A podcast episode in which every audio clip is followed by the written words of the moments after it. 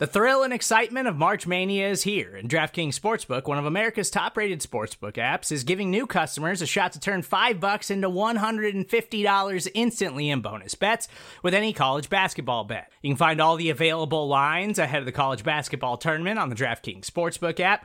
So download the DraftKings Sportsbook app and use code SBNFL. New customers can bet 5 bucks to get $150 instantly in bonus bets only at DraftKings Sportsbook with code SBNFL.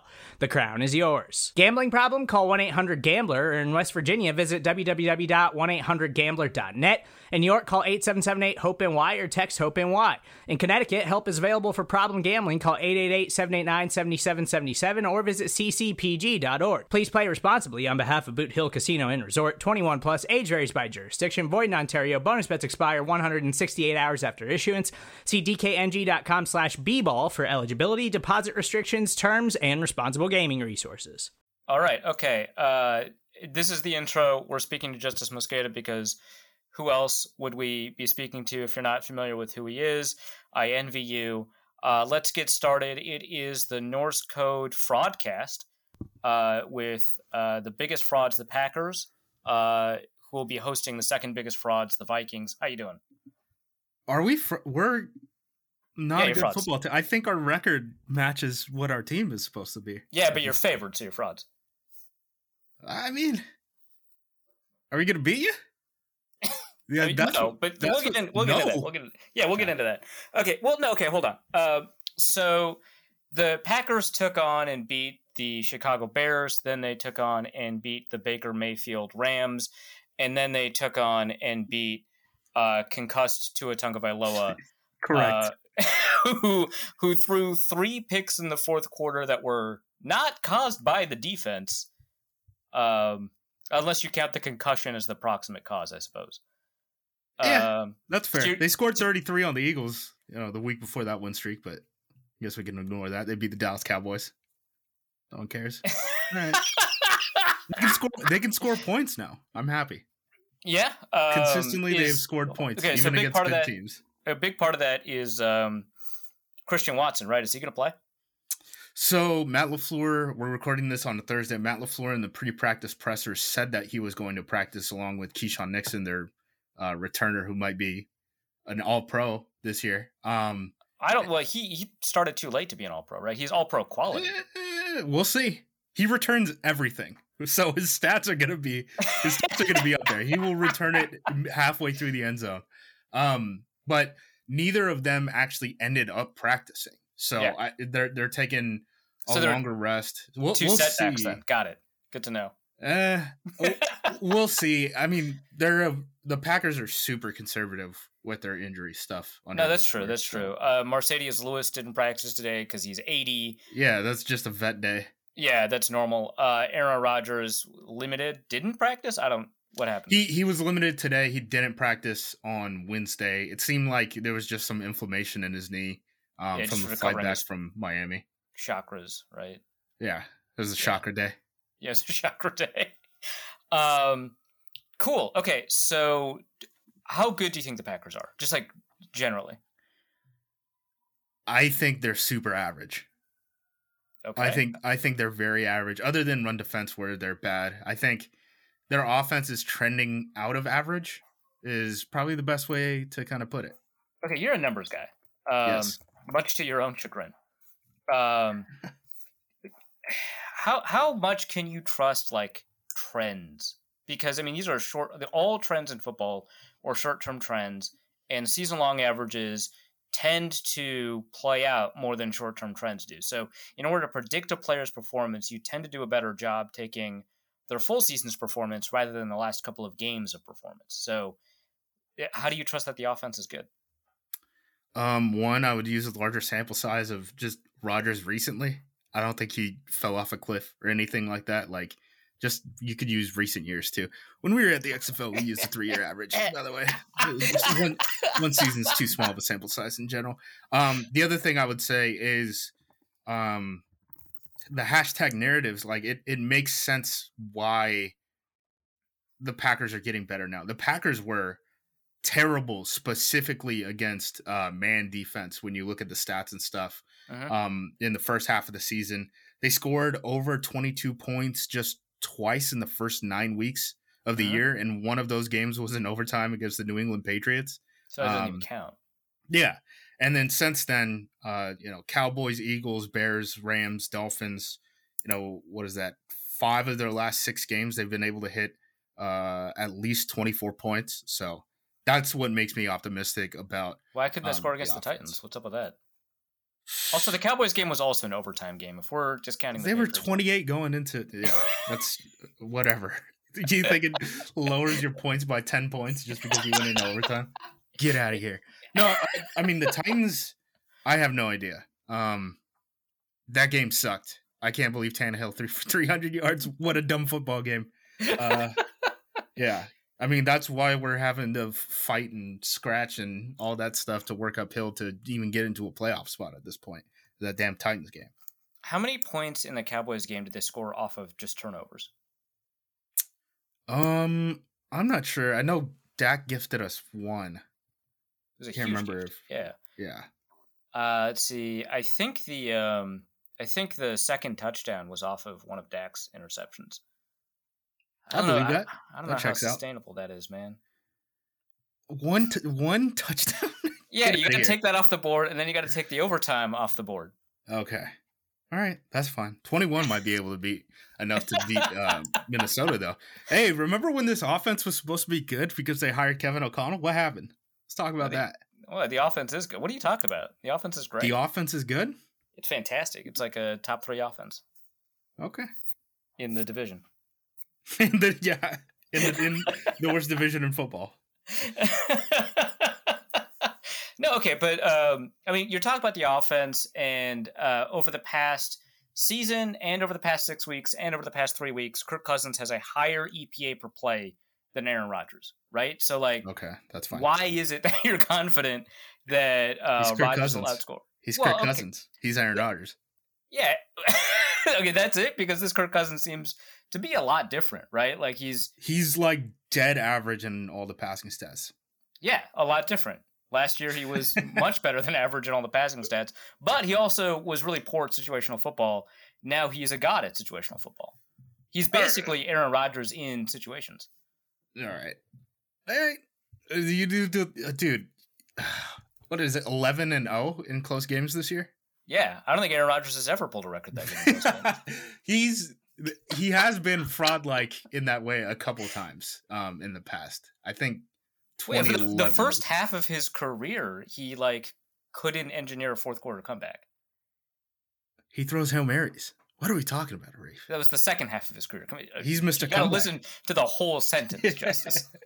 He's Mr. Comeback himself. Um, okay, so you're so you're saying that quarterbacks can learn to develop a comeback instinct? No, I think it's completely random. And that's why I laughed when you were like, yeah, he's really good at situational football. And I'm like, I don't know. I've seen, what's his name? Ingram, the guard, step on his foot like 10 times, him falling backwards. I, I feel like, Well, that's on Ingram, but he will be playing, so that's fair. yeah. I don't know. I'm not, I'm not worried about Kirk Cousins at all. I'm worried about Justin Jefferson. But yeah, that's okay, that's fair. Yeah, league MVP Justin Jefferson, he's definitely going to be winning all the Associated Press's votes for the MVP. What are the odds for him at Offensive Player of the Year? He's got to be Uh, up there, right? It's They- like him and he's going to be the favorite. Let's see. Uh, I, I feel like uh, Jefferson's got higher odds. Let's see. Taking a look at odd. I mean, this is from December 13th, but that's going to be close enough. Yeah. It's Offensive Player of the Year. It's Justin Jefferson, Jalen Hurts, Tyreek Hill. And then Patrick Mahomes has incredibly long odds because he's just going to win MVP. He should. Yeah. As he should. I mean, I I have my own MVP takes that we should just take the word value out of the award because it's just a quarterback award. Most player, just most player. Yeah. Who's who's Most more player. who, who's more player than Justin Jefferson? It's just like the Wikipedia entries. Like Yeah. Patrick Mahomes is a starting quarterback for the Kansas City Chiefs. The most player. Uh, yeah, Justin Jefferson um, has the best odds. It's Justin Jefferson, then Jalen Hurts, then Tyreek Hill. I just checked the Week 16 odds. So yeah. Um, no, let's talk about. Uh, okay, so Aaron Rodgers. Tell me about this hand sign thing. What? Uh oh. What hand sign thing? You know what hand sign thing? Just the like shaka bra thing? No, no, no, no. The the hand signals. Oh, Uh, hand signals. It, he made it seem like it was nothing. I mean, I The, the Kalyn Kahler article made it seem like it was a lot. And then, Yeah, but- right after the article was published, the very next game, Christian Watson misses uh, a critical hand signal. yeah, the way Rodgers explained that was just like, yeah, Christian needs to know the hand signals. It's a damn hand signal. You should be. Yeah, that's to what the, know the story signal. is about the players not knowing the hand signals. yeah, and Rodgers is like, it's not a big deal. I don't understand. I don't know. I kind of think it's also. I mean, maybe it's a big deal, but like, Okay, so so so Rodgers doesn't teach the players the hand signals; they just have to pick it up organically. He doesn't tell the coaches what the hand signals are. The players have to tell the coaches what routes they're supposed to run when they are told they ran the wrong route because the coaches don't know the hand signals. And Rodgers won't even teach it during training camp. It has to be taught. oh, During Rodgers is season. barely there in camp anyway, so that's that's not really a worry. Um, That's not good either, man. but yeah, I mean, You got two rookie receivers. He's like, yeah, I don't, I don't need to worry about this. I'm just gonna be throwing to Randall Cobb the whole game. on third downs at the very least, he will be. Um, I don't know. I kind of think it's not that big of a deal. Like signals are things that you protect. Like I just know. I, I don't know. I know a lot of people who work in college football right now, and like the the steps that they take to protect those things. Like there are entire teams in college football that don't have playbooks. No, I I understand. Like, I mean, at all. Cliff Like- Kingsbury was one of them. Yeah. well, like a, a lot of a lot of teams that do unique things, like um, No, I, I understand you. Like, so, like teams will have multiple signs. They'll have two backup quarterbacks relaying signs at the same time that are not Yeah. on the actual physical sign. they'll put up sheets so that the the box can't get a look at it because there's people in the box trying to spot yeah, which, which signals and relay it down. Like questionably, I guess, against the rules. I don't know, um, but that's how college football works. Everything is questionably against the rules. Um, I get it. I understand how important this stuff is, but like, it, it- signals you lose their utility when the intended communicant doesn't know what they are. yeah, but at the same time, you got to protect them. So against the Giants, right? Get- you- it doesn't mean anything if they're secret from your own players. well, so Incredibly protected. I agree. No one knows what they mean. so Rodgers did a thing uh, that goal line play against the Giants to, I think it was to potentially put them up in London, uh, if not tie the game. And he did this little thing where he like adjusts his shoulder, uh, adjusts the jersey on his right shoulder, right? Mhm. And you could see every linebacker for the for the uh, New York Giants throw their hands up at, at the corner who is isolated on uh, Allen Lazard and let him know like, hey, this is going to be a back shoulder ball. And then uh, they they blitz. I believe it was Xavier McKinney was able to get a PBU on the Mhm. play, and that's why they lost. And it's because they had seen that on film. So you can make the argument the Packers aren't protecting or changing up their signals enough, right? Well, the Like, signal look the, signals results. are like years old. That was also part of the article. So yeah, the other team knows what they are, but his own players don't. That's the worst possible world to be in. rookie's got to catch up. So, so okay, so you're saying it's not a big deal. It's just that the other team knows what they are and the receivers don't. That's what you're saying. I'm saying they're going to keep using signals, and it doesn't really matter. I mean, that's kind of my thought on the whole thing. I'm just like, yeah, they use signals. I mean, I'm not going to attack the right. I mean, I understand why it's interesting to hear those stories and stuff like that for you know fans mean, and stuff. These so- are named sources complaining about this. yeah, yeah, yeah, yeah. Even Like, currently in the building, not even former players. yeah, that's where I disagree with Rodgers when he's like, "This is a hack job" and stuff like. I'm like, it's a Yeah, Pat McAfee was like, it's all anonymous sources, and it's like, bro, just like read the first three lines. yeah, yeah, yeah. Uh, okay. So, to, Aaron to me, I guess it was not that big of a deal because I know that stuff goes on. I guess is the way to put it. All right, so Aaron Rodgers is washed. Let's talk about the running backs: AJ Dillon, Aaron Jones. I don't know, second best running back doing the NFL behind what the Browns have. Probably Aaron. Uh, so Aaron Jones is kind of just dealing with a whole lot of like little injuries right now. Is probably the best way to put it, and Mhm. it, it So- changes. so- like so sometimes he it's is a, a running back. Yeah, he is. He's a running back in the NFL. He's a most player Yeah. um candidate. But he, he's just he's just gotten a little dinged up. So like they really had him on a pitch count last game. AJ Dillon got a ton of looks. Mhm. Um, Dillon, we we've joked at APC um, between the Quadzilla and Plodzilla uh, rotation that he's been having. Like some games, he just um, it, you could tell like from the first carry too, like if he's gonna bring it in that game or if he's just gonna like slip up in the backfield three times. Um, so I'm a little less uh, happy about Dillon's production this year than Jones, who's having a great season. Okay. Uh, Patrick Taylor, who's he? He's he's a really good pass blocker. Um, he was a kid out of Memphis. Uh, was I don't think he even tested um, because of injuries coming out. They basically took a redshirt year on this guy who was you know an NFL back, kind of stash him for a year because of injury, and that he's been called up and down from the practice squad constantly because sometimes they carry two running backs, sometimes they carry three. He's kind of in that uh, AJ Dillon mold, but you'll see a lot of him on passing downs um, where he's able to help and chip and stuff like that. He lined up uh, as a wing tight end a couple times in this last game and actually like knocked the piss out of some of these players. Um, on was it a touchdown? I can't. Uh, no, it was the big shot play to Marcedes Lewis down the sideline against the Dolphins. Patrick Taylor actually ended up just teeing off, tee, teeing off and ear holing a guy in pass protection late, and that kind of gave Rodgers a little bit of time that he needed to throw the ball to Lewis. So he's going to be a contributor. He helps on special teams and stuff too. I think he's just a good ball player. Um, but you said he didn't test. I have his testing numbers right in front of me. Did he test? Yeah, he tested pretty good for a big guy. If he did test, he's pretty what? athletic. You don't even know that. you He's didn't think he I- tested. Okay, so he weighed two seventeen and ran a four five seven. Is that good? That doesn't sound good. For at two seventeen, no, that's just all right. I think he was Yeah. dealing with injuries coming out though. I don't know. Uh, He's a yeah, pretty he's, good he's got he's got uh, foot surgery in March. So Yeah. so he he tested and then he had the foot surgery. Huh. That's always good. Testing on a hurt foot. He's a, he's a good athlete. We'll see what the pitch count is going to be like for Jones. I mean, that's the big question mark in the backfield coming into this game. 34 inch vert. Great athlete. You're right. Um, all right. Tight end. Okay, wait. Well, hold on. Is Pony dead? Are we still doing Pony? But I think Pony's dead officially. yeah, I think Pony's dead. I th- they were they got. Oh my god, man, this Pony thing. I mean, Lafleur's thing.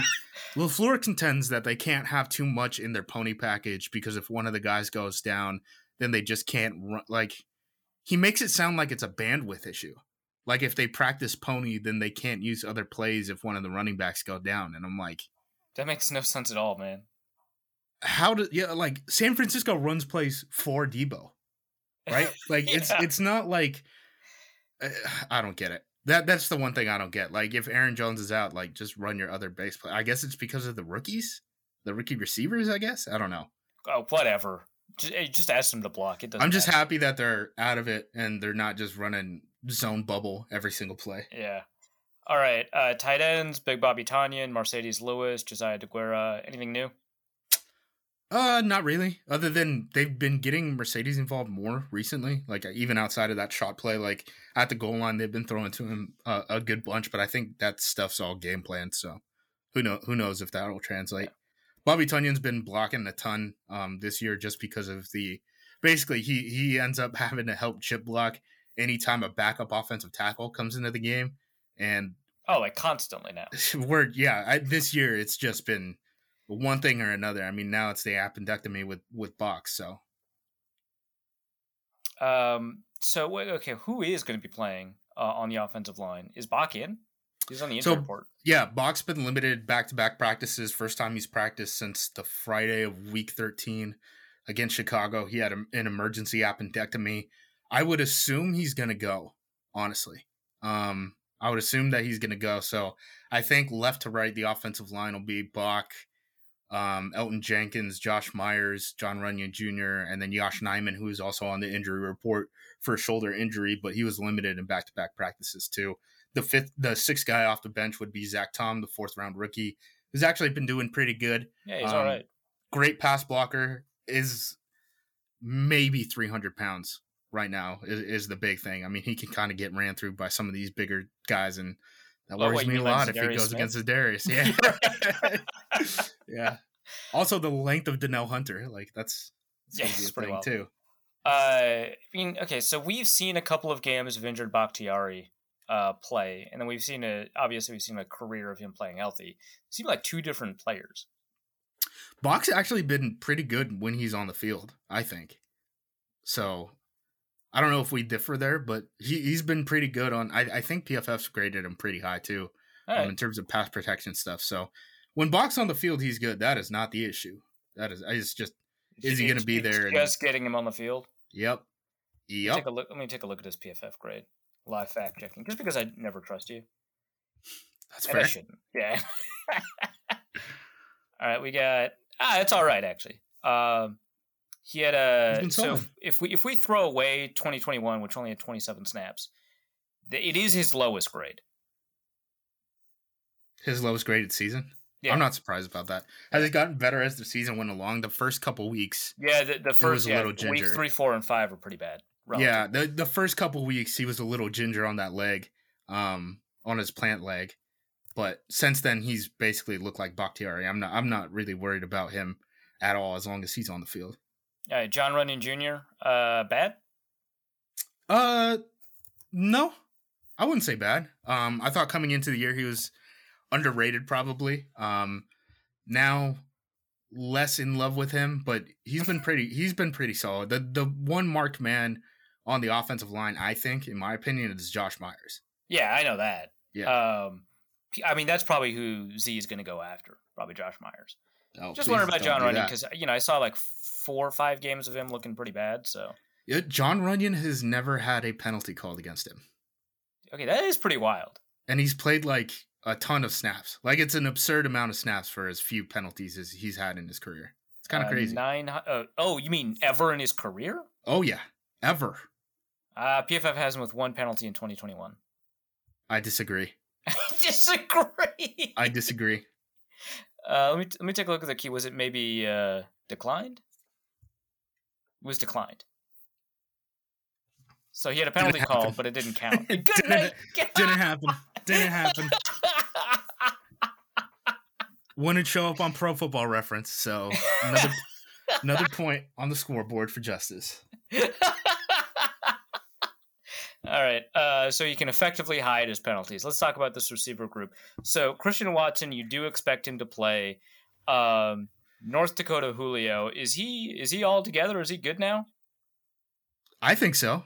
Yeah. Um, I mean, they use him in a pretty specific role to just kind of like beat man coverage. That's the one thing. What's the role? Tell me about it.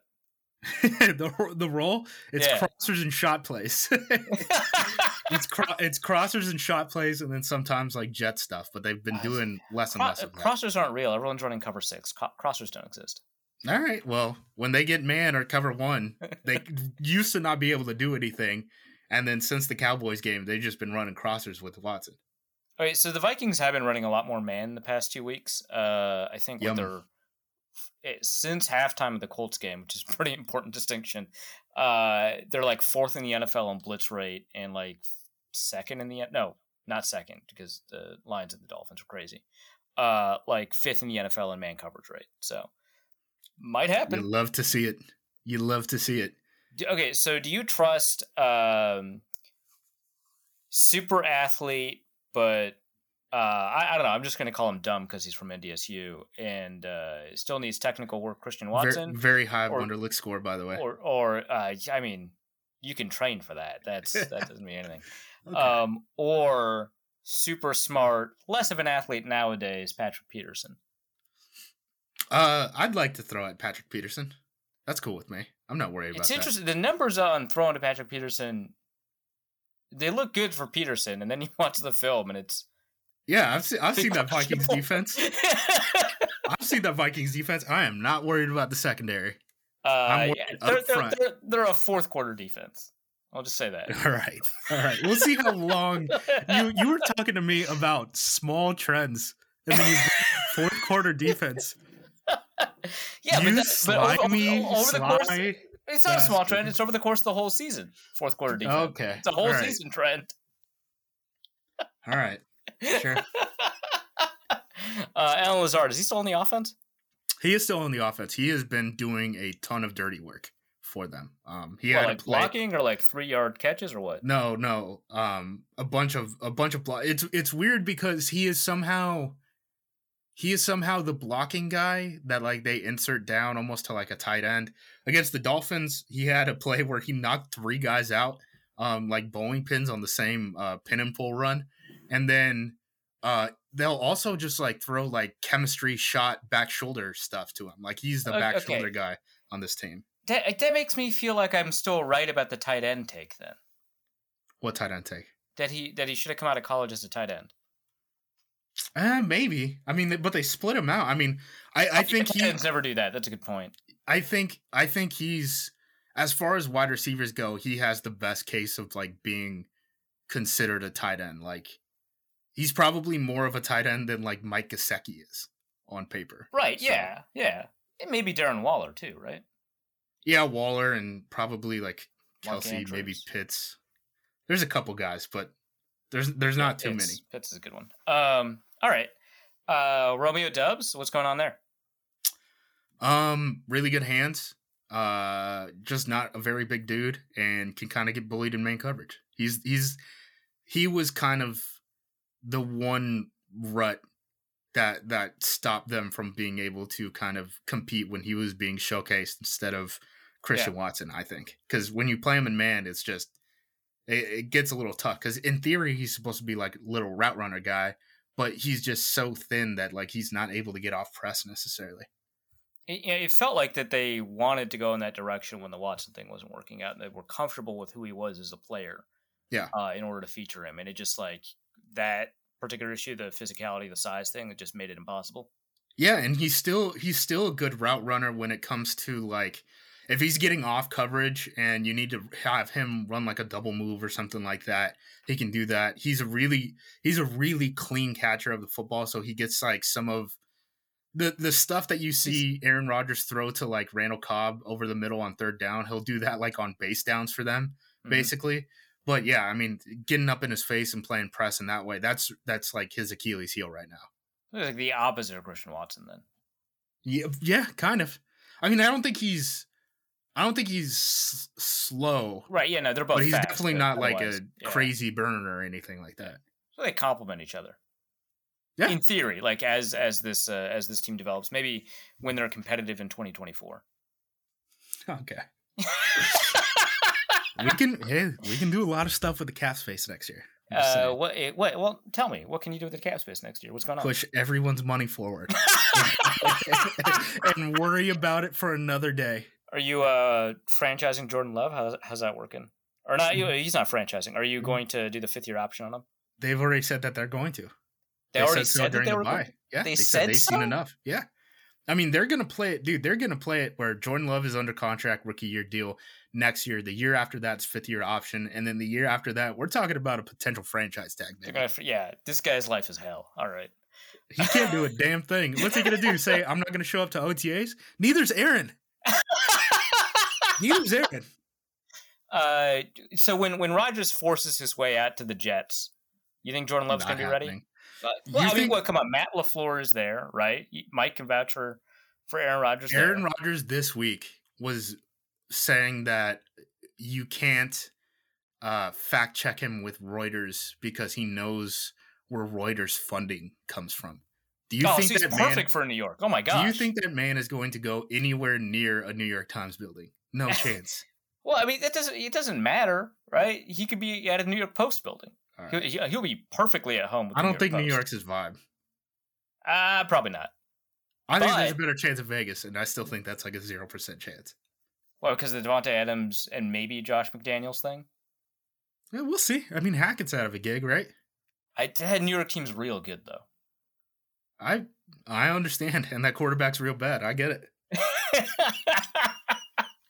I it We'll would see. be fun. Plus, I mean, we'll see if to, maybe Lafleur is even the OC there. That's true. That's true. but I mean, I, I don't know. He can he can show up Brett Favre by actually winning a ring there that Brett Favre Oh couldn't. Oh my god! well, I mean, it feels like he's been motivated. by And then the he Brett goes to Favre Minnesota the year after. Is this, is you this what you're playing you, for? You said that, not me. Uh, Okay. That's that's a Justis invention. Um, but yeah, I mean, why not? Oh, I don't. I don't want to do this. Well, okay, but but Kirk Cousins won't be under contract then in 2024. You guys will give him another extension. Don't don't you worry. Don't you say one you guys? I'm not. I'm not giving anyone an extension. I don't have that kind of money. well, You're an owner. That's Vikings different. will. I am. I am an owner. Uh, sorry. Have you have you received any dividends uh, since then? By the way, No, that's not how this thing works. We can vote. Yeah, I mean, We're buying into democracy. buying it. That's anti-democracy. Correct. For-profit nonprofit. All right. Is there anything on the offense you want to tell me? Oh, Samori Toure. Is he real? Um, I mean, He- if had like a- Watson doesn't go, he'll probably get a couple snaps, but He had a couple games where he like much. showed up, right? Like it felt kind of interesting. yeah, but that was when they were dealing dealing with a lot of wide receiver injuries. He's Mhm. kind of fallen uh out of sight, out of mind as of recently. But I'm I'm sure if if Watson doesn't go, just in terms of uh just the numbers at wide receiver, he'll probably get a couple snaps. But Are you worried about like Watson's uh, long-term health? I think I think he's had more games injured than healthy over the past three years. he's had three knee surgeries. Yeah, that's not good. Um, so So, yeah, so the answer is kinda. yes. Okay. like kind of a little bit, yeah. Right, so you, okay, you have receiver Andrew Booth, is what you're saying. Sure, is Booth hurt again? He's on IR, man. No way. I didn't see him on the injury report, so I didn't know. Yeah, Wow. no, he's he's he's gone, man. I mean, that was the whole thing with him, man. It was Yeah, always do- uh, I don't, you hear talent. this uh, after uh, in the um, in the in the presser where he introduced himself after the Vikings drafted him? He was like, "This will be the first time I've started a season healthy since middle school." No way. Didn't he have like You didn't hear about hernia or like a? Yeah. kidney thing or something like that coming out? I don't think he had a kidney thing. I I mean, don't he had know. I- like I eight. He had remember what it eight things. Um, but yeah, one of them was abdominal, so that's probably what you're thinking about. Yeah, I think that was probably the hernia. I don't know how things work. I, I learned what an appendectomy was this month. So It's in the net. Okay, whatever, whatever. I've I've seen the questions that you ask, so that that actually makes sense. Uh, anything else in the offense you want to tell me about? Um they can score points. That's pretty much it. No. I I don't know, man. That feels We can fake. score points now. We're back. We're That back, feels- baby. that feels and we will never die. And we, have the, and we have the next quarterback. Wait, Jordan That's Love, to say. Yeah, Is he had like eight passes against the Eagles that looked pretty good. the eight passes looked good. Yeah, fifth year option. That's where we're at now, baby. I'm I'm in. I'm in again. Uh, I'm excited. There's nothing I can say that can make you look more pathetic than you already look right now. Defense. Uh, Devonte Wyatt, is he seeing the field? So he is now. Dean Lowry just went on injured reserve. Oh, that's right. That's right. Yeah. So, so Wyatt got a career high 24 snaps in this past game on defense. Wyatt was a guy who's been flashing consistently um, through the year or through the second half of the season, I should say. But he's only been getting like five snaps a game. So we're going to get an extended look at him for the first time against the Vikings. I mean, they really don't have even one more body at the end. I mean, it's going to be Jarran Reed, Devonte Wyatt at end, Kenny Clark at nose, TJ Slaton is their backup nose. And then the only other guy that they have rostered on on the team right now is uh, Jonathan Ford, who's the third string nose who hasn't been active for a single game. So Yeah, he was drafted in the seventh round this year, right? yeah, he's we've had an, a reoccurring bit at APC about like what what's what does he do here? Like why is this guy still on the team? Everyone else has at least like played in a game, and then it's just Jonathan Ford hanging out. So I think they're gonna like use a practice. They probably are gonna on Saturday call up um, Chris Slaton from the practice squad to just be eligible for the game. Uh, Syracuse, right? Yep, that's Yeah. a sicko thing that you knew that. I didn't even know that when he came. Uh, Syracuse just played the Gophers, so I'm gonna use that as my excuse. Pinstripe Bowl, right? yeah, the Big one. yeah huge huge bowl game. My Uh, Ducks also played in a baseball stadium. I didn't know. it. They do? It's always a bad sign when, when your terrible. college football season ends in a baseball stadium. like, ah, man, we could have been doing so many other things. The uh, I mean, the, the Ducks had goals this year, right? Like that's that's the worst part. I mean, well, Pac-12, yeah. I guess yeah. They fell they fell one game short of making Pac-12 championship game, but USC opened the door too. yeah. Bo, I mean, Bo Nix was our starting quarterback, man. I don't I don't know Okay, if I had fair enough, yeah. high of expectations Yeah. coming into this year. I'm I'm just saying they had goals. All right. Uh, okay, so this defensive line remarkably, I guess, injured, right? Um, Also, can't uh, other than like Wyatt and Clark, and again, Wyatt has been on the bench for most of the season. you could not pay Jarran Reed and Dean Lowry to make a TFL. It's absurd how many snaps they played was how little impact. And now Jarran Reed is probably coming off of his biggest impact game um, against the Miami Dolphins, where he even uh, forced a, a, a, forced fumble. And then Devonte Wyatt is now injected into the defensive line. So we're like more optimistic after the Dean Lowry injury than we've been the entire season. But yeah, it's still not good. And it's really like it's one injury away from like if you could use two tight ends the entire game and just maul us. Good to know. I don't, I don't know if Irv Smith is going to be activated from IR, so that's probably not going to happen. Um, Preston Smith's looking pretty good. Yeah, he's solid and kind of like the surprise of the season is kind of the outside linebacker depth that the team had. Um, going yeah, into the season, you, you, didn't you didn't trust the draft pick, right? Kingsley, whatever. Well, actually, did I not trust him? I kind of liked him coming out. I mean, it was like it was a relative thing with the fifth round pick. Like yeah, he was yeah. mocked as a second rounder. Like I thought this was solid. He's he was a little light though, and it still kind of shows up. But he's been pretty solid. And then they picked up uh, Justin Hollins off of waivers, which it sounds dumb, but he's such a step ahead of Tipa Galeai and Jonathan Garvin that like him being the third outside linebacker now that Rashan Gary is out has like actually given them like viable pass rusher snaps. And that's all they were asking for because Garvin and Tipa just bring nothing to the table. Tipa just got released off of injured reserve uh, this past week, and Jonathan Garvin is just a special teams outside linebacker now, which is like a role they don't use anyone other than Garvin in. okay. But at least he's on the field, unlike Jonathan Ford. So. Uh, okay, De'Vondre Campbell is uh, phenomenal. Quay Walker has been playing really well. Eh, eh. Well, I would contend on both of those. Every Packers fan just screamed hearing this. This is uh, great. I, okay, I love this. Uh, De'Vondre's been a roller coaster all year, and so is Quay. I mean, Quay will do something crazy like tip a pass that he has no right tipping at all, and then he'll just get mowed over when he's a drop down uh, guy on the line of scrimmage the very next play. So I, I, think the outside linebackers are very, very shaky right now. Okay, so what happened to De'Vondre Campbell? He just had the one season in him? Dude, I have no idea. I, people have said, like, I don't know. It's just kind of like the weak narrative, I would say, of like, oh, he was in a contract year and got paid. But, like, they named him a team captain over Jaire Alexander and stuff. So, I mean, I, I don't think he mailed it in or anything. I just. All right. So, so my take from way back that he's just Paul Worrilow is correct. He's a much better athlete than Paul Worrilow. yeah, I think I said fast Paul Worrilow. I don't remember what okay. I told Chuck. Well, yeah. that that's a huge difference. okay, so De'Vondre Campbell's okay. So I uh, did not love the Quay Walker pick. You pushed back. You said you liked him a lot because mm-hmm. trying to remember the quote. You actually watch film. I think was something along those lines. um, how do you feel about that? Is he still worth a first round pick if you don't if he's been playing this this poorly, inconsistently maybe?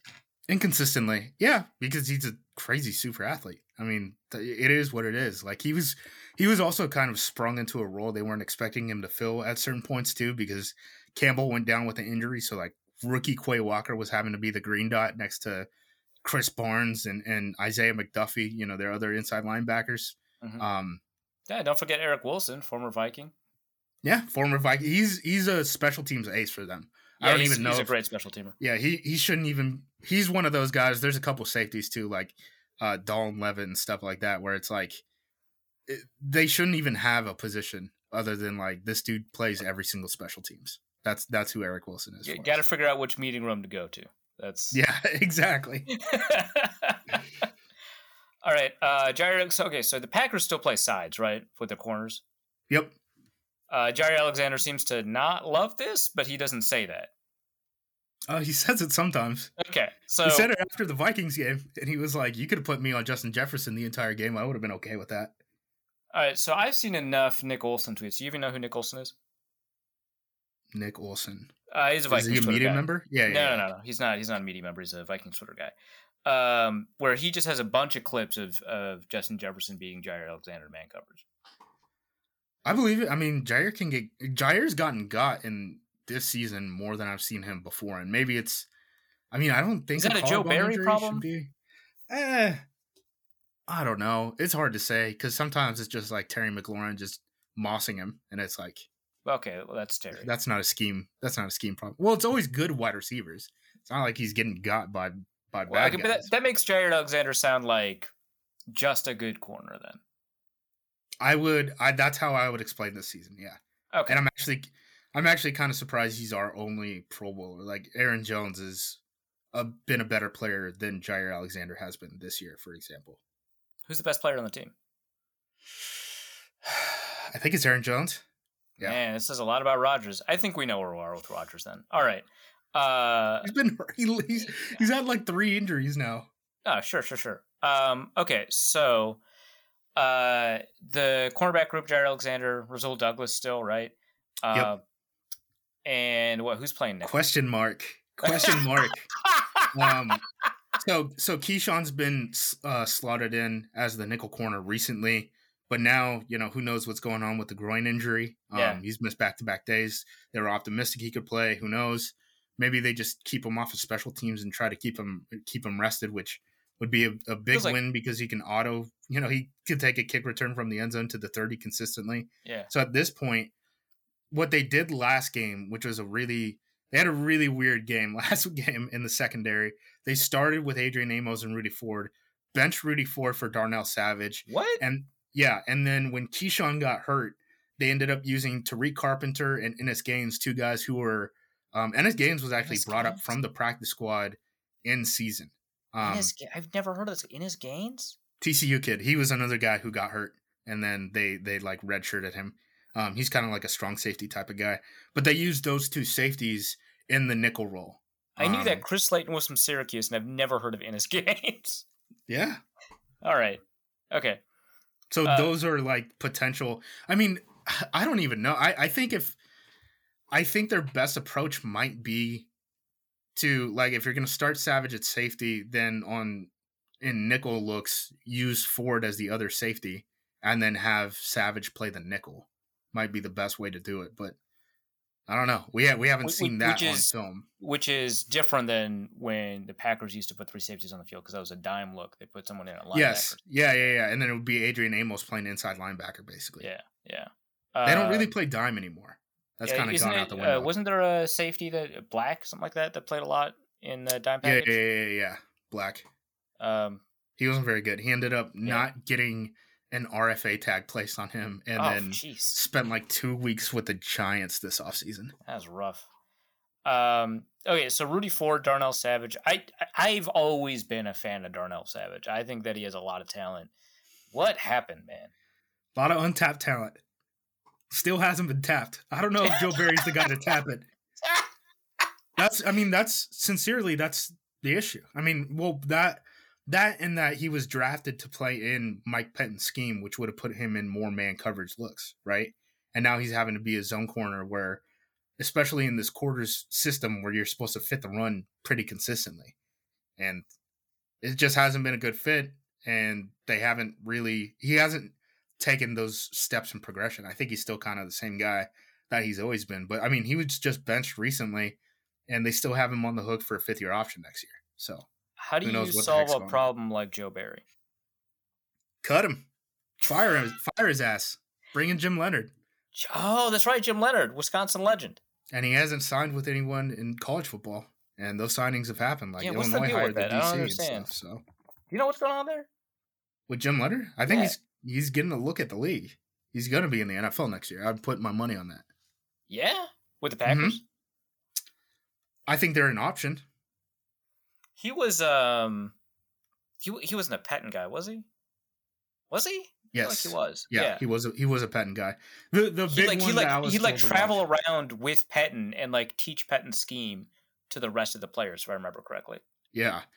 Um the the big thing that I was worried about was maybe Illinois was going to hire him as DC because Uh-huh. last year he played under Bret Bielema and Bret Bielema as DC just got hired to be Purdue's head coach. Um they're a pretty loaded team on the defensive side. They ended up making a hire. So it doesn't seem like Leonhard is going to be in college football. He also turned down the Wisconsin DC job when yeah, I heard about Fickell. Yeah. got the uh, head coaching gig officially. So, um, optimistic that we could pull off Leonhard. Leonhard was the guy who turned down the Packers the first time. He was their first option when they ended up hiring Barry, which was Lafleur's actual first defensive coordinator hire because they kept Pettine and didn't want to buy him out. Yeah, okay, that makes sense.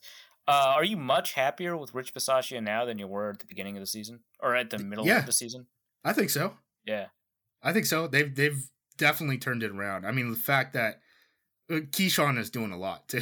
I mean, the I mean, fact that that's a Keisean's part of it. Yeah. been doing great on returns. I mean, that was the one thing that they really had to worry about. They had a a dumb uh, fake punt last game that just went absolutely nowhere, Oh, and apparently familiar. they didn't have a way to get out of it, which what? probably probably put that in this week. Yeah, that's what Lafleur said in the presser this week. Um, probably put I've, that okay, in. I've, I've never heard of that. I've only heard of you get into fake punts when you get the look. yeah, it was the opposite. And and the way Lafleur explained it is they hadn't they hadn't put a fake punt on tape. So I don't know if it was like if we potentially go on a playoff run or if we need a big play in one of these games at the end of the year, like we got we we got to put a fake on film so that we don't have to like go against like full blown punt block. So I don't I don't know if that's what it is or what, but But that's They- insane. Like you, you have a multiple games. Yes. with- okay. yes, All right. it's a it was a nuts. it was very ambitious. It was very ambitious. Who No, knows if we're ever to punt again? This offense is too good. Yeah, outside of that, nothing really to complain about. I mean, Mason Crosby's leg is not what it used to be. He's Yeah. not kicking through the end zone or anything like that. But I mean, that is what it is. I mean, he he just broke Brett's record for consecutive games played last week, and he had a big he he's had some big moments this year. So it's not like they were going to cut him midseason. Yeah, Packers are uh, dead last in touchback percentage on kickoffs, dead last in total touchbacks. That's a that's a leg issue. That's not like a completely. I mean, obviously they work with it, but it's not like a completely intentional thing. No, this is it's been it's been like this for a while. I mean, it's been worse this year than it has been in the past. But yeah, I mean, his his leg is dwindling. Uh, Kenny is a pretty good kick returner. You worried? A little bit, a little bit, and yeah, he was he was a very good kick returner. Um, Yeah, I mean, I, yeah, I appreciate that. Probably um, what uh, the Dallas kid, Keisean Nixon, and Kenny. Mhm. I think. Yeah, Yeah. Um, man, wow, we went through that real fast. Uh, anything else you want to add about the Packers? Well, okay. Um, bigger frauds. The thirteen and three was it the 2019 Packers? Everyone was m- mad about at the time, okay. or uh, or the upcoming 13 and four Vikings. I think that Packers team was a bigger fraud. I, re- I really do. uh, I think Bukowski disagrees. Uh, I don't know. That team was bad. That team went to the NFC Championship game, and I was laughing when they were just getting pummeled by the Falcons. Like Aaron Ripkowski fumbled a ball in that game. That was a dumb team. Okay, yeah, That was a dumb team. I, I know that what. did not deserve to be there. Okay, how do you how do you handle fraud discussion? You're you're a seasoned veteran of the our winning team is a fraud discussion. How do you handle it? Um, usually you point to rings, but you guys can't really do that, can you? Oh wow! Oh my god! Layup. Layup. layup. I, I want you to know the only reason Packers fans are even watching games at this point is like, can we sneak into the playoffs and beat the Vikings in the playoffs? Okay, Because oh, I feel oh, like we- if we make it in, this dude, our third Super Bowl, our third Super Bowl, it was it was beating McCarthy, Mm-hmm. sweeping the sweeping the Bears, and then potentially beating the Vikings like twice in three weeks or whatever. That- okay, that's, so that's this is okay. So so this is half a Super Bowl ring for the for the Packers. This upcoming Yes, it's game. one step. It's one step toward. It's not even half though, because who knows if we actually get you guys in the playoffs if we make it. But it's a step towards that Super Bowl ring, certainly. Yeah, that's all Uh, we got. This team isn't going to win a Super Bowl. This team isn't not. going on a run. This team is Absolutely not good enough to do that. But we might be able to be good enough to beat you in your own stadium in the playoffs, and that's what we're happy about. I, the Vikings have never had an embarrassing loss at home in the playoffs. I don't know what you're talking about. Not once. Not Not once. once. Uh, all right, score prediction. Ooh, the the total was high in this game, and I agree with that because I don't think either of these teams can play defense. No, I've Um, never even heard of defense. Uh, let's just do like 28-24. That seems easy. Packers. 2024. So they cover because they opened at minus four and now it's been bet down to minus three. Yeah, sure. Packers cover. All right. Well, uh, I mean, you're wrong and also stupid. So, uh, 28 24 Vikings. Okay. I hate totals, man. I hate totals. I have no idea how to do them. I there's yeah. I just stay away because that's how I lose money. I want to talk to you about this Vikings team though. Yeah, let's go. Okay, so Garrett Bradbury and Ezra Cleveland are in on the injury report. That's your left guard and center. Yeah, and Ezra Cleveland is like kind of good. Is he? Yeah, I mean he's not awful. So your best, he's what top three lineman then? He's the most important guy who's on the interior. Uh, yeah. If by most important guy you mean best, but I feel like the most Yeah. important guy is always your worst. That's that's a good point. Yeah, that's that is how I feel about Josh Myers. Correct. yeah, right, you're right. Um, what has T.J. Hockenson brought you? He's good. Is he? Yeah, no, he's he's. I mean, he just had his game, right? T.J. Hockenson had a T.J. Hockenson game. Um, no, he he was averaging more receiving yards a game in his final uh, season with the Lions than he'd ever had, despite the fact that the Lions were throwing less than they'd ever had. Um, he just got 109 yards in this game against the Giants. Uh, a bunch of really impressive catches. Um, he so so he's right now he's at 55 and a half yards a game, um, which is still higher than anything he did with the Lions. But what he what he's primarily so he's doing contested catches. He's not great at contested catches, if I'm being 100 percent honest. Uh, he's doing red zone stuff. He's actually pretty good at the red zone stuff. Um, but primarily, what he does is he gives the Vikings a better underneath option, and they've been running deeper routes with Justin Jefferson, and uh, and because of that, like you know, occupying the safety type stuff, uh, Jefferson's uh, yards per target and average depth of target have gone up pretty dramatically. Don't like that. Don't like the sound of that. So do you? Okay, honestly, I want to have an honest discussion about Kevin O'Connell. I I really don't have that big of an opinion. Um, other than me joking with you last time we had this podcast, where I was like, I don't know, it's the same system, right? Is is has there been a considerable jump with the offense, in your opinion? Uh, I mean, yes and no. So, like, uh, the, the difficult thing is the offense needed to be in situations to score much more often last year, right? Because of how many times they just gave up leads at halftime, which wasn't happening this year, right? So, um, there's like fewer possessions where you're like always attempting to to score through the ball, right? Um, but I mean, the Vikings are still like a pretty Which is good offense. crazy considering how many times you guys have played in close games. Yeah, well, I mean, they start games with leads and they don't like screw them up until late in the third quarters. There's not yeah, like a ton of, um, I mean, but they're scoring like two points a drive. That's pretty good. Uh, Yeah. So uh, I don't know. I, I feel like the offense is a little bit better. Um, the uh, the when you take into account factors like you know tur- turnover percentage, um, that's gone down. It's actually one of the lower ones in the league. Uh, when you take into account like you know, the scoring percentage is down, um, but a lot of that is Right. like Greg Joseph is missing. Um, which has been resolved over the past couple of weeks, I guess. I don't know. Kickers, small samples, you know the whole story there. Um, but yeah, I don't know. Um, I, I would say that the offense is better. Uh, it's just kind of difficult to fully quantify it in in ways to compare it to last year's offense. when it comes to the like putting away a lead thing, is it the Shanahan thing where it's like the drive before the last drive? It's just like, oh man, he's gonna run it twice and then throw an incompletion. Like he's just he he's his butt's tight. His butt's tight.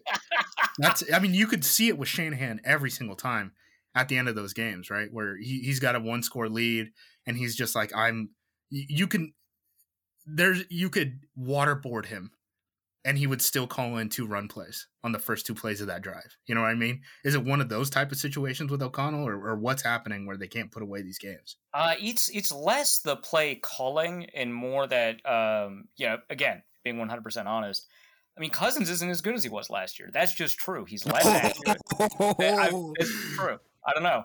Uh, Ooh. Ooh. you feel like you've discovered gold, man. You feel like you've discovered an El Dorado or something. oh What- man, that's two picks. I love it. So That's I mean that's honestly what frustrated me the most is I watched back that Vikings Packers game. He didn't give a DB a single chance that entire game to make a play on the ball. Not one. mm. it was frustrating because usually we play Kirk and he'll he'll give us a couple opportunities. That that game, nothing, nothing at all. It was frustrating. I will say this: Cousins has played some of the best football I've ever seen him play over the last three weeks. I have no idea what that's about, but over the course of most Small of the sample season, size. Yeah, yeah, okay, sure. Um, yeah, Packers win streak doesn't count. Same thing.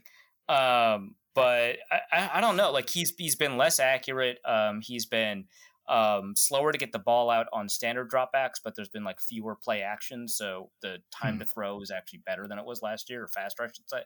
But the actual like when you account for the factors involved in the play, he's been slower to get um, the ball out and get hit his reads in the right way because O'Connell has extended his reads to try and get more deep shots out there that don't require play action.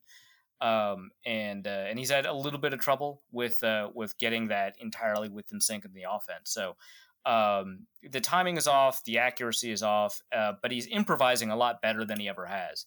Um, that statistically, you know, means that he's a much worse quarterback than he was last year. But uh, you know, it also means eleven and zero oh in one score games. uh, I don't know. It, it's weird. It also means scoreboard haters.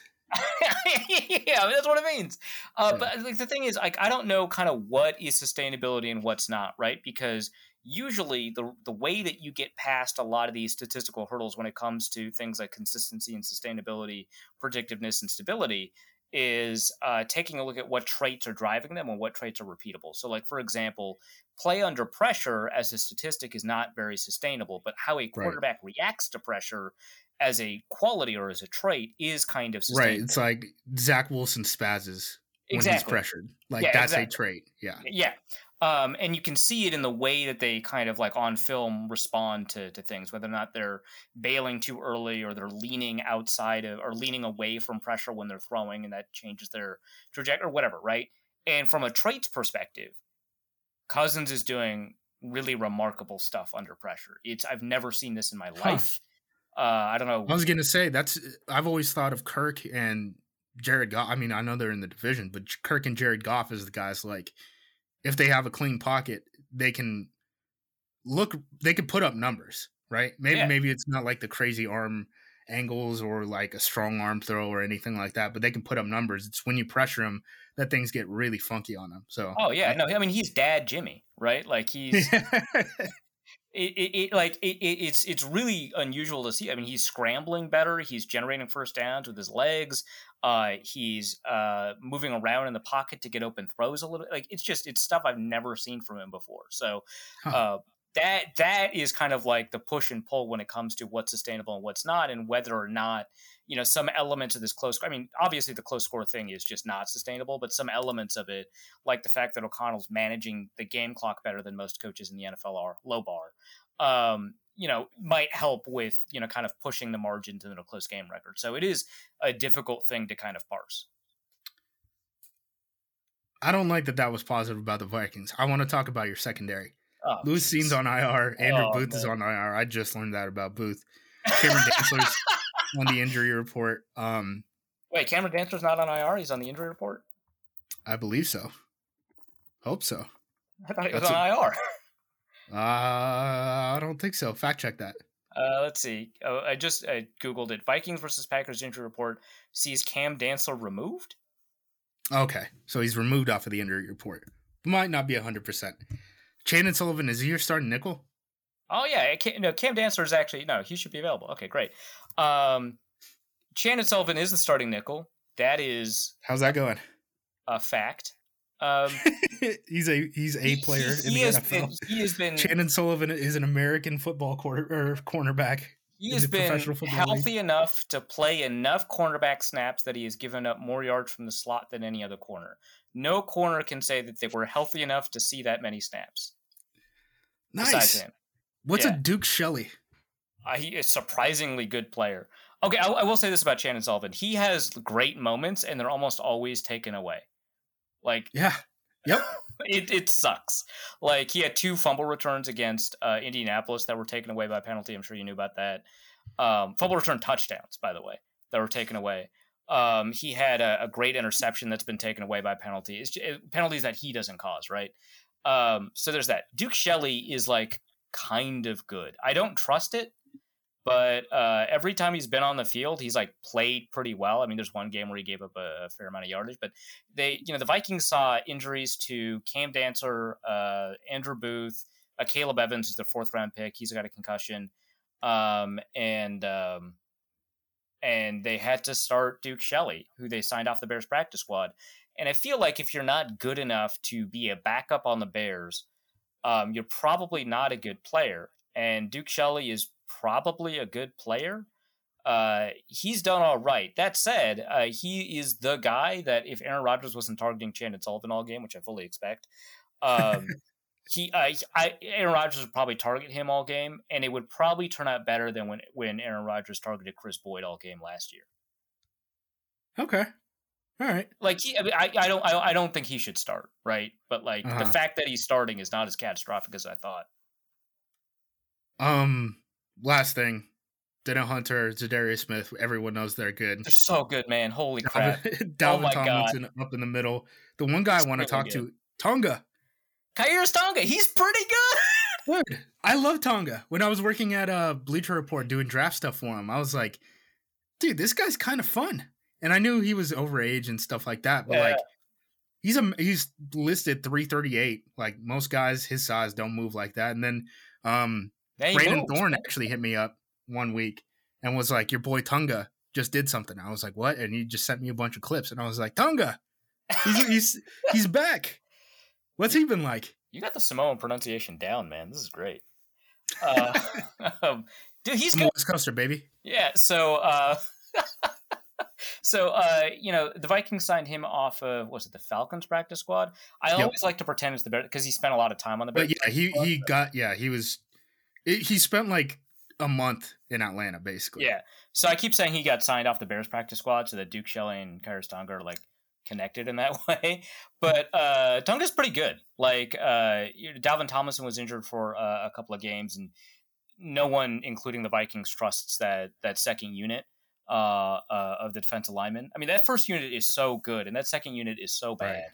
Right. Um, like Patrick Jones has his moments, but like honestly, they just need to clean slate. Except for Khyiris Tonga, uh, who eh, like halfway through the season started playing like 10, 15 snaps at the nose because of injury and has been getting more snaps. And now that everyone's healthy, they just decided, yeah, we'll keep this guy. He's pretty good. Um, he gets pressure. Uh, you know, relatively speaking, he's a nose tackle, but for a nose tackle, he gets pressure. He's a great run stopper. He throws centers around. My God. Um, like you expect most 340 pound guys to be able to do that, but he does that. And the thing is, when when you've got like your standard nose tackle who's giant throwing a center around, like um, I don't know Penei Sewell, who's like really or not Penei Sewell, sorry, um, Mike Purcell. Why did I confuse the two? Um, do, you, do you do a racism? Yeah, I did a racism. Wow. Uh, they both have L's uh, ending their last name. That's what I'm going to say. Um, didn't Mike Purcell play in uh, the AAF? Wasn't he like a? I believe so. Yeah, he played. He played for the Salt Lake team. Yeah. Um, it's gross that we both know that. it's disgusting. Um, but uh, but like he'll he'll take a guy and he'll forklift him a little bit, but it takes a little bit of time. Khyiris Tonga does it fast. Um, he's explosive. Yeah. So uh, I mean, he's fun to watch. I'm to watch. Worried about uh, that matchup for for Josh Myers the entire game. It was Dalvin Tomlinson, Tonga, and then potentially Za'Darius Smith on passing downs. Like, yeah, and I mean Harrison Phillips is uh, having a great season too. He's just not showing up on the on the stat sheet. I mean, just like a nose tackle, right? But um, yeah, Tonga. I, I don't think that you'll want him to play more than like twelve snaps if you're a Vikings fan, just because of the conditioning stuff. But twelve snaps are pretty big. Yeah, I I still contend for Vikings fans out there if you want to check it out. The the most fun college tape I've ever seen, any draft class, is that that BYU Coastal Carolina game. Oh my God, Tunga in that game because he's going against offensive linemen who are like 250 pounds running the option in that, and he is just like, it looks like a Marvel movie, dude. It, it looks it it looks like, um, like the thing is just like destroying stuff the entire game. It, it was a crazy matchup. Yeah, he's wild. I mean, okay, but like BYU has like this crazy advantage with like the fact that it, they've got a bunch of middle aged people playing on both sides of the line. You said it, not me. Oregon fans have already gotten in trouble for things of this nature this year. So, Well, not like they're not doing anything wrong, right? It's just like they just send everybody on a mission trip. That's all. Yeah. A mission trip Look. where they have access to gym facilities. I'm very happy Matayo Uiagalelei is going to be playing for the Oregon Ducks this this season. That's what I'll say about the subject. all right, Um, all right. Like that's all I got as far as as far as questions go. Have Is there any anything I missed? Like Justin Jefferson or KJ Osborn or Dude, I know who they are. Christian listening What do you think? What do you think about Christian Darrisaw? Um, I have seen that he is not soft. So Yeah, that's definitely massive not. I mean. I was I was a little bit wrong by that too, but you were more wrong because you went hard on that take. he was soft on college film. He, was, soft. He was soft no in one soft. game. It happened to be against Miami. It's the game that uh, all the draftniks had access to in the All 22 just by happenstance. Uh, and he was hurt that game. He was soft. He, he is I, solid. I I was told this is uh, fifth hand, so it's not reporting. Good I lord. was told eh, you know how this works. I was told That he got his ribs removed. that to- he. They talk about rumors that are I was, I was told the coaches told him to lay off in that game to Okay. not finish because of his injury. Okay. So, and I mean, after the, it seems like he's uh, he's doing all right. So maybe Yeah, he's he's doing good. He's he's a good tackle. yeah. I think I think these pass rushers are gonna have a hard matchup with these bookends, but you know Preston's been doing solid. Kingsley gives him a little bit, and then Hans at least is an NFL player. That's that's trending in the right direction Yeah, for this Packers outside player. linebackers. Yeah. man, Um, I was worried when Gary went down, man, because I mean, you should. That made sense. that was the season. depth was pretty bad. yeah, Uh, well, okay, you're you're uh, you're nominally a trenches guy. Um, Okay. Darrisaw and now I see it with La'el Collins to the Bengals are like split two feet out from the rest of the offensive line. I've talked about it on this podcast a couple of times about what the advantages are, but I have no idea what I'm talking about. Why don't you tell me? I mean it widens the path to get to the quarterback, right? So if you're athletic enough to be able to make up that distance, it's smart. A lot a lot of like lower levels of football use things called smart splits. So they'll like if you're gonna line up with the three tech to the strong side, then the guys who are gonna combo that three tech line up tight next to each other and everyone else spreads out so that you know they can't you know you get wider running lanes while still being able to like combo block and stuff. So as long as they're cool with having him athletically just kind of hang on an island, then it helps widen out the rush lane for that outside linebacker or defensive end to get to the quarterback. Um, or it just opens up that that B gap right behind him. So as long as you're cool with him hanging out athletically on that island, I mean it's pretty smart move. A lot of guys can't necessarily do that though, just from an athleticism standpoint. Does it impact the the guard playing on that same side? Um, it could. I mean, depending on like what kind of stunts that you're gonna see, right? So like if you get, uh, so like if a outside linebacker or D end is lined up on on Darrisaw's outside shoulder and he, just spikes inside, right? It's gonna be hard for that guard to pick him up, depending on like is it going to be a play action where he's in a three point stance and is asked to pass protect? Like that's going to be a pretty tough thing to ask. If it's a run game, you know there might be a have to, he might have to set a hard edge there, right? Because he's kind of having to reach to even make that block. So it it definitely does, but I'm sure they're aware of that type of stuff. And if you're practicing it, then you can kind of rep that in practice too. All right. Um, I think that's it. Uh, yeah. Uh, Ending that- on line splits. There we go. I mean, it seems like the most The you fo- thing we could football possibly ass do. podcast. Yeah. After we started with that nonsense. yeah. Well, I mean, we we didn't even talk once about ayahuasca. What what do you want to know about Iowa? I I mean, I'm burnt out on this stuff, Arif.